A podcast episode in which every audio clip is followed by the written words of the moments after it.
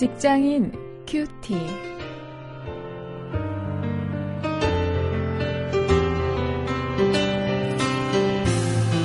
여러분 안녕하십니까? 오늘 6월 16일 오늘도 여러분과 함께 말씀 나눌 저는 직장사역연구소의 원용일 목사입니다. 오늘 사도행전 6장 1절부터 7절 말씀을 가지고 위임할 줄 아는 리더십 이런 제목으로 함께 말씀을 묵상하시겠습니다.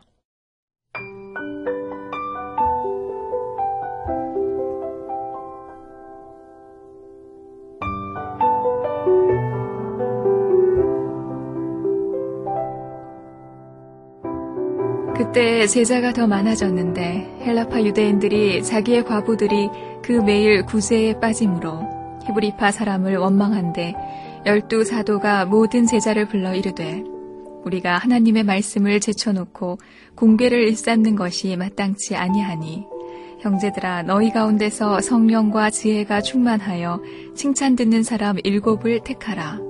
우리가 이 일을 저희에게 맡기고 우리는 기도하는 것과 말씀 전하는 것을 전무하리라 하니 온 무리가 이 말을 기뻐하여 믿음과 성령이 충만한 사람 스테반과 또 빌립과 브로고로와 니가노르와 디몬과 바메나와 유대교에 입교한 안디옥 사람 니골라를 택하여 사도들 앞에 세우니 사도들이 기도하고 그들에게 안수하니라.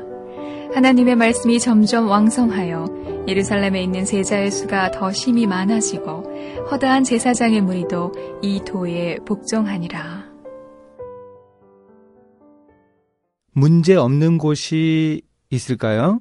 어, 문제 없고 걱정 없는 세상에서 살고 싶다고 그런 곳이 어딘가 소개를 해달라고 어떤 목사님을 찾아온 사람에게 그 목사님이 공동묘지에 데리고 가서는 여기는 문제가 없다고 이야기했다는 어, 그런 예화를 들었던 적이 있습니다. 부흥하는 곳에서도 문제가 생길 수 있습니다. 오늘 우리 본문에서 바로 그것을 볼 수 있습니다. 예루살렘 교회는 박해를 받았지만은 계속해서 성장했고 부흥했습니다. 그런 부흥 때문인지 구제 문제에 있어서 차별이 생겼습니다. 어, 순수한 혈통 또 유대 문화를 유지하는 이 히브리파와 또 해외 거주 유대인인 그 헬라파 유대인들 사이에 갈등이 생긴 것입니다. 아마 헬라파 유대인들 그들 과부들에게 이 구제물품이 제대로 전달이 되지 않았던 것 같습니다. 이런 갈등이 생긴 것은 바람직하지 않지만 그 이유는 충분히 수긍할 수 있습니다. 갑자기 성도들이 많이 늘어나고 그러다 보니까 이런 문제가 생길 수 있었던 것입니다. 중요한 것은 이런 문제를 그저 미봉하거나 피해가면 안 된다고 하는 것이죠. 정면으로 부딪혀서 이 문제를 해결해 나가는 그런 자세가 이 교회에 요구되는 그런 리더십이었습니다. 이제 2절부터 4절을 보면 문제의 원인을 파악하는 리더들의 리더십을 볼 수 있습니다. 그이 문제의 보다 근본적인 원인까지 추적을 해서 분석을 한 사도들은 한 가지 결론을 내렸습니다. 우리 사도들이 말씀과 구제를 다 감당할 수는 없다. 그렇다고 해서 우리가 말씀을 전하고 또 기도에 힘쓰는 것을 그만둘 수는 없으니까 구제를 전담하기 위한 새로운 리더들을 선출하자. 어, 이런 생각을 했습니다. 이런 계획을 세워서 사람들에게 제안했습니다. 이렇게 제안할 수 있었던 것은 그 문제의 원인이 구조적이지만 결국 자신들의 리더십에 문제가 있었다 하는 것을 어, 시인하는 것이기도 합니다. 어, 그렇게 이 사도들의 리더십은 참 훌륭한 것이었죠. 이 사람들은 정말 자신들의 잘못, 자신들의 부족함을 시인할 줄 아는 훌륭한 리더들이었습니다. 이제 그럼 그 문제를 어떻게 해결을 합니까? 5절부터 7절까지 해서 위임을 통해서 이 문제를 해결하는 아주 바람직한 리더십을 우리가 볼 수 있습니다. 위임을 통해서 평신도 지도자인 7명의 집사들이 새로 선출되었습니다. 그런데 이런 위임을 통해서 하나님 말씀이 점점 왕성해지고 예루살렘 교회의 성도들이 더욱 많이 늘어났다. 어, 이렇게 기록하는 이 7절을 우리가 좀 주목해야 합니다. 이런 위임을 통한 이 문제 해결이 바로 이런 부흥의 중요한 원인이었다. 이렇게 사도행전 기자가 지적하고 있는 것입니다. 예루살렘 교회의 리더십이 이 위임을 통해서 더욱 공고해졌습니다.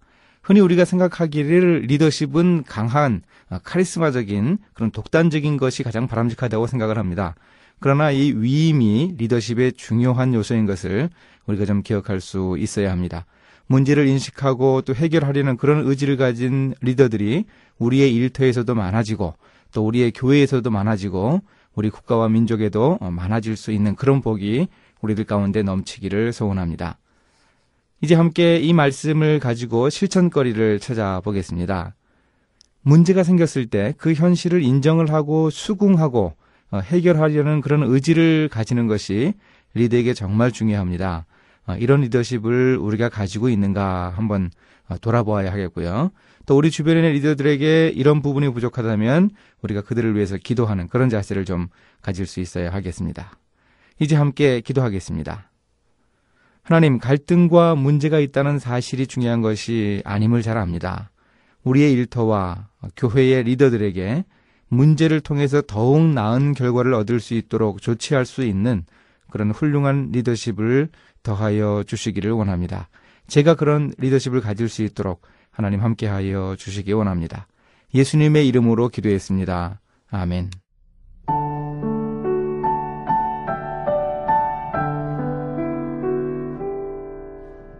당나라 때 송총이라는 약방 주인이 있었어요.